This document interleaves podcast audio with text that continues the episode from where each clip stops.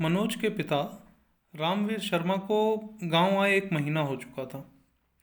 वेतन के रुके पैसे मम्मी को मिल गए थे।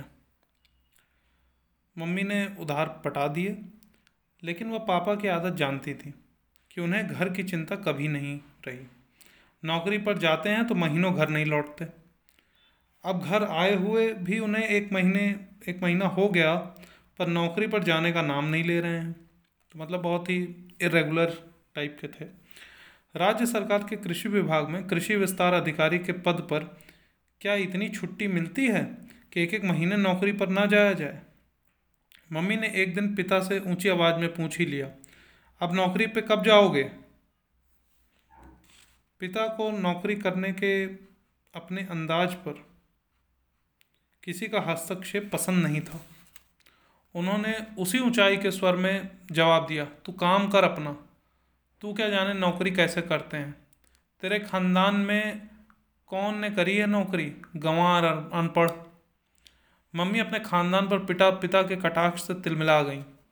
मेरे खानदान में तो ना करी, पर तुम कैसी नौकरी कर रहे हो, मैं जानती हूँ। साल साल भर गायब रहते, यहाँ कौन से भरोसे छोड़ जाते हमें? लेकिन पिता इस तरह की खरी खोटी से डिगने वाले इंसान नहीं थे। वे मम्मी की तरफ़ ध्यान दिए बिना सरकारी कागजों को पढ़ते रहे। तभी उनका भाई श्याम सुंदर आ गया। श्याम सुंदर ने पलंग पर बैठते हुए अपने बड़े भाई रामवीर को संबोधित करते हुए कहा, भाई साहब, मनोज फेल है गए हो। मतलब भाई साहब, मनोज फेल हो गया है। उसे उम्मीद थी कि भाई साहब, मनोज के फेल होने की खबर सुनकर दुखी हो जाएँगे। लेकिन वह अपने भाई की इस सूचना से अप्रभावित रहे। उन्होंने अपने सामने फैले कागज़ समेट कर पलंग के नीचे रखे संदूक में जमाए और उठकर जाने लगे। पिता के इस पलायन को देखकर श्याम सुंदर ने अपनी खबर को अधिक मसालेदार बनाते हुए फिर से कोशिश की। हिंदी छोड़ सब विषय में फेल है गए हो। मतलब हिंदी के अलावा सब विषय में फेल हो गया है।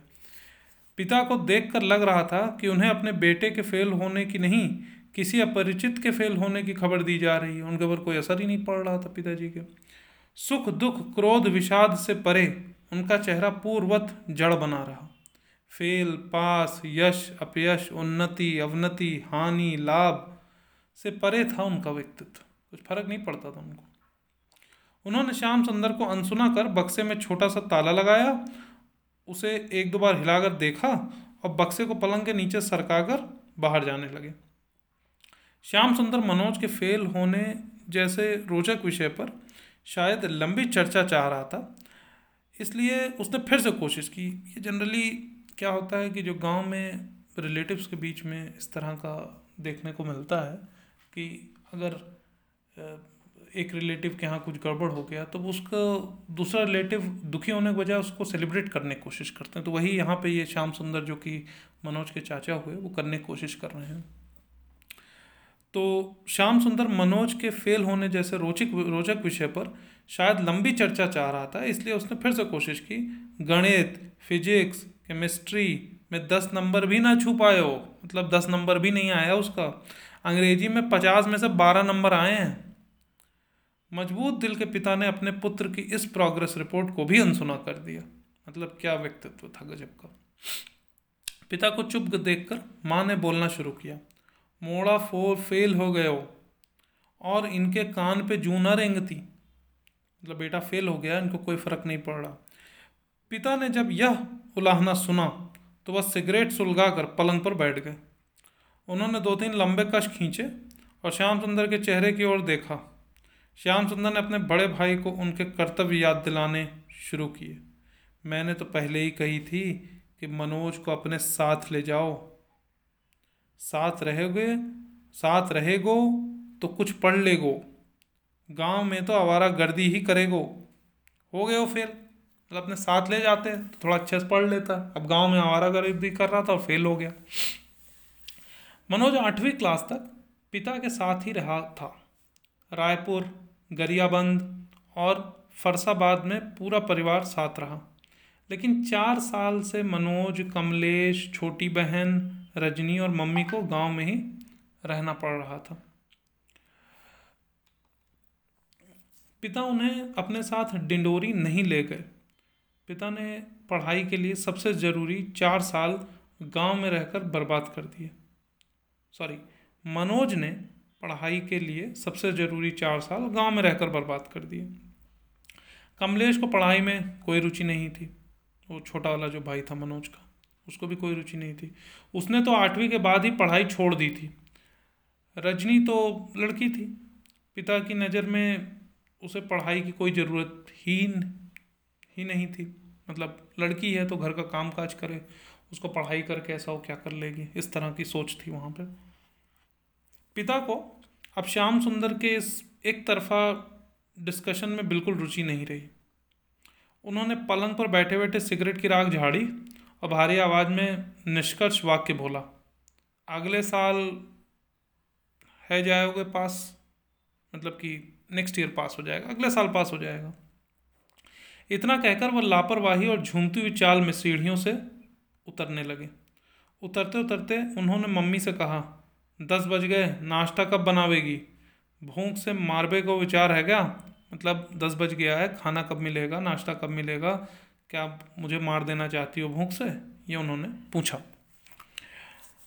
मनोज को जब पता चला कि वह हिंदी को छोड़कर सभी विषयों में फेल हो गया तो वह दुखी होकर पुलिया के किनारे हनुमान जी के मंदिर में बैठ काफ़ी देर तक आँसू बहाता रहा।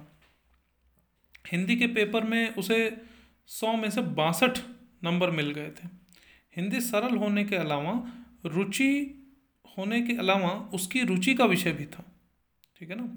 उसे उपन्यास, कविता और कहानियाँ पढ़ने का शौक था। लेकिन हिंदी अकेले उसका बेड़ा पार नहीं लगा सकती थी। अंग्रेज़ी ने भी धोखा दे दिया था।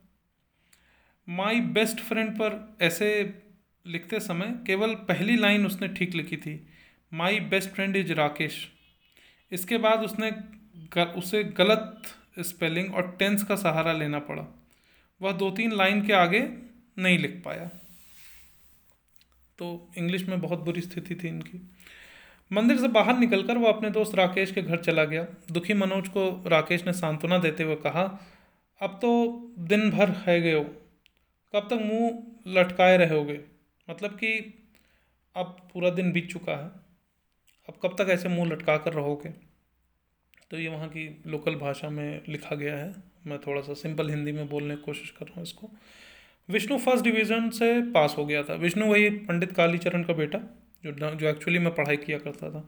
तो विष्णु फ़र्स्ट डिवीज़न से पास हो गया था।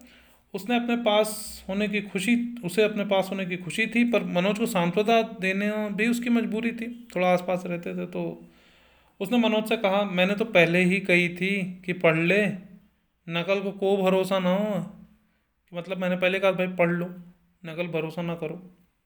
मनोज ने विष्णु की समझाइश का उत्तर देते हुए कहा मुझे समझ ही ना आते गणित के सवाल, कैसे पढ़ लूँ? मेरे तो समझ में ही नहीं आता है गणित के सवाल, कैसे पढ़ लूँ भाई? तीनों मित्र बातें करते करते मनोज के दरवाजे के सामने कुएँ पर पहुँच गए। कुएँ पर महिलाएँ पानी भर रही थी। बूढ़ी महिला ने मनोज से कहा, ए लल्ला, तू आ गए हो? ने को बाल्टी खींच दे। मतलब बेटा, तुम आ गए? जरा बाल्टी खींच दो। मनोज के द्वारा बाल्टी खींचने के बाद आदत के अनुसार बूढ़ी महिला ने अपना रटा रटा आशीर्वाद उसे दे दिया। वही अपना फ़र्स्ट आने वाला। लल्ला, तू फ़र्स्ट से पास होएगो। मनोज ने आशीर्वाद सुना तो निराश, फीकी, हँसी उसके होठों पर आ गई। पास खड़े चाचा श्याम सुंदर ने भी बुढ़िया का आशीर्वाद सुन लिया। उनसे नहीं रहा गया उन्होंने आसपास खड़े लोगों को सुनाते हुए तेज आवाज़ में बोलना शुरू कर दिया। अरे, ताई, आपका फ़र्स्ट आवेगो। मनोज तो पास ना हो पायो। फ़र्स्ट की तो बात दूर। तो जो चाचा जी हैं इनके श्याम सुंदर, वो तेज़ी तेज़ी ये बोलने लगे, जिससे कि सब लोग अगल बगल के सुन लें कि भाई मनोज फेल हो गया है। मनोज अपने इस सार्वजनिक अपमान से आहत हो गया। लेकिन राकेश के दिमाग में बहुत देर से एक बात रुकी हुई थी। उसने कहा, मैं तो कह रहा हूँ पढ़ाई लिखाई में अब कुछ ना धरो। बी एम ए चप्पल चटका रहे हैं। तू तो को काम धंधो शुरू कर दे। तो जो इनके दोस्त हैं, दूसरे दोस्त जो माई बेस्ट फ्रेंड इस राजेश सॉरी राकेश ना तो राकेश जो उनके बेस्ट फ्रेंड हैं, वो सलाह दे रहे हैं कि भाई पढ़ाई लिखाई में कुछ नहीं रखा है। बी एम ए सब करने वाले इधर उधर टहलते रहते हैं, कुछ उनको नौकरी नहीं मिलती। इससे अच्छा है कि तुम कोई काम धंधा शुरू करो। मनोज को राकेश का विचार अच्छा तो लगा, पर वह अपने घर की आर्थिक स्थिति जानता था। राकेश, धंधे के लिए लाखों रुपए चाहिए। कहाँ से आएँगे? तो उसने पूछा, भाई, जो पैसे चाहिए वो कहाँ से आएँगे? ऐसे ही धंधा थोड़ी शुरू हो जाएगा। भविष्य के प्रति निराश और अनिश्चित मनोज अपने घर पहुँच गया। उसका छोटा भाई कमलेश सुबह से गायब था।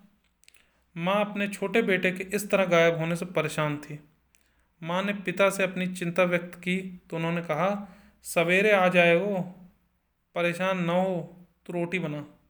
कि बेटा कोई मतलब कोई बात नहीं, बेटा अभी नहीं मिल रहा है या कहीं चला गया, आ जाएगा सुबह, काहे परेशान हो, आप खाना वगैरह बनाओ, है ना? उनको इसकी कोई चिंता नहीं है कि उनका बेटा कहाँ टहल रहा है तो इन पिताजी को कोई चिंता नहीं है। इतना कहकर पिता निश्चिंत भाव से छत पर टहलने चले गए। अगले दिन सुबह सात बजे कमलेश आ गया। वह अपने किसी दोस्त के यहाँ जौरा चला गया था। तो इस तरह का घर पे माहौल था, जहाँ पे कि आर्थिक स्थिति भी थोड़ी गड़बड़ थी और पढ़ाई लिखाई का कोई इम्पोर्टेंस नहीं थी। ना तो पेरेंट्स के साइड से ही पुश किया जाता था। तो ये पूरा जो राइटर हैं वो ये समझा रहे हैं कि उस घर का माहौल किस तरह से था, उसका अगल बगल का सेटअप किस तरह से था और मनोज उसी सेटअप में जी रहा था।